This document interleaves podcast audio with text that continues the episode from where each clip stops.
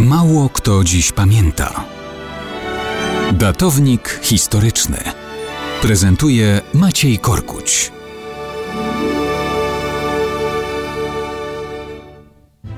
Mało kto dziś pamięta o ostatniej potrawie Richarda Glücksa, jaką spożył dziesiątego maja tysiąc dziewięćset czterdziestego piątego roku.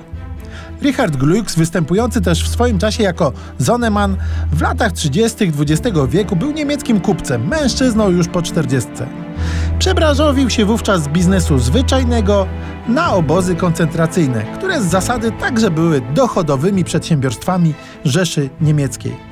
Został członkiem N S D A P, a w S S doszedł do wysokiej rangi S S Gruppenführera. Do wojny był zastępcą generalnego inspektora obozów koncentracyjnych, a w tysiąc dziewięćset czterdziestym roku awansował na szefa inspektoratu obozów koncentracyjnych. Potem został szefem sprawującej nad nimi kontrolę istniejącej w strukturach S S Amtsgruppe D. Według opowieści komendanta K L Auschwitz Rudolfa Hössa, Glücks niespecjalnie aktywnie obozami zarządzał, ale wobec zwierzchników był bojaźliwy i posłuszny. Zakładał, że komendanci sami doskonale wiedzą, do czego została powołana przez Rzeszę machina zniewolenia i zbrodni. Sam miał kłopoty zdrowotne, łykał mnóstwo lekarstw, źle sypiał biedaczyna i dużo pił.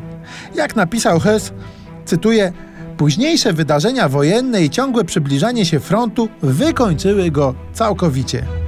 Höss pisał o nim całkiem po ludzku i ze współczuciem, jakiego bynajmniej nie mieli dla masowo wyniszczanych i mordowanych ofiar podległych im obozów koncentracyjnych i obozów śmierci.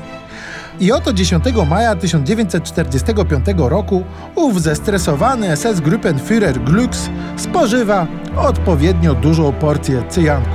To był rzeczywiście ostatni jego posiłek.